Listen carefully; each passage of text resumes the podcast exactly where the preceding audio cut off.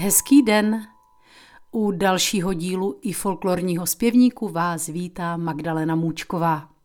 Dnešní pěvecký solista si na své debitové album počkal do svých 83 let. Pro legendárního hudebního redaktora a aranžéra, ale také dramaturga, režiséra, pedagoga, cymbalistu, folkloristu a vizionáře Jaromíra Nečase byl svět lidové písně celoživotní láskou. Ze stovek a dost možná tisíce nápěvů, které jej celý bohatý a dlouhý život provázely, jich na desku, která vznikla v limitované edici v roce 2005, vybral 22. V nevelkém průvodním bukletu je s příslušnými krátkými komentáři řadí do několika bloků. Ten úvodní obsahuje tři písně a k nadpisu František Sušil Jaromír dodává jen krátce, cituji. Nelze jinak, musí být v čele. Tři sladká jablíčka z rajské zahrady jeho moravských národních písní, každá z jiné renety. Konec citace. Ve zmíněné Sušilově sbírce z roku 1860 najdete i tu dnešní písničku ze Slavíkovic od Rousínova. Ukrývá se pod číslem 149 a názvem Samovrahyně. Jaromír čtyřmi slokami popisuje především mysl předvolaného obviněného. Další čtyři sušilem zapsané strofy pokračují popisem tragické sebevraždy, již byl svědkem. Co vlastně ale znamená incipit Sudiu synečka v Kijově na právě? Pravděpodobně byl předvolán a souzen municipálním soudem, tedy městským komunálním soudem, v Kijově doloženým považte více než stoletou existencí v letech 1850 až 1960. V bouřlivých 50. a 60. komunistických letech byl převeden do Hodonína, kde jako okresní soud působí dodnes. Jaromíra Nečase v následujícím snímku i na celém albu na cymbal doprovází jeho dlouholetý přítel Jura Petru z Kijova. Pěkný poslech. Sudí synečka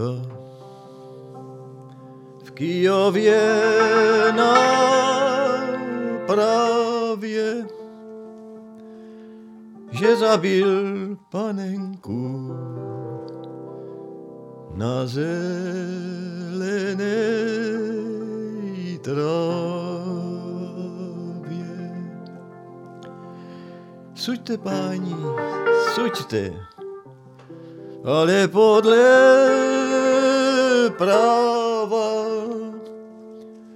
já jsem ju nezabil. Zabila se sama. Zabila se sama. Prosinečka svého, že už nedostane nikda takový over.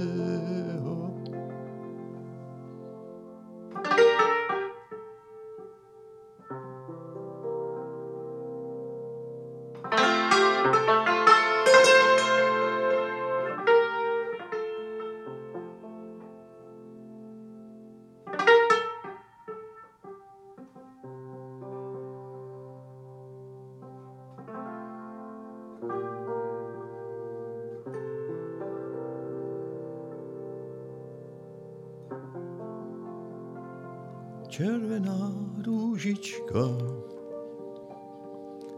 bílý karáfiat.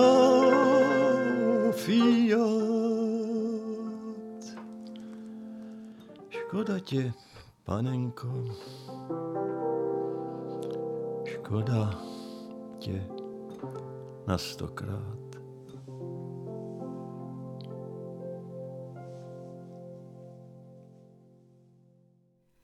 S cymbálovým doprovodem Jiřího Petru dospíval Jaromír Nečas, zřejmě nejstarší folklorní pěvecký debitant.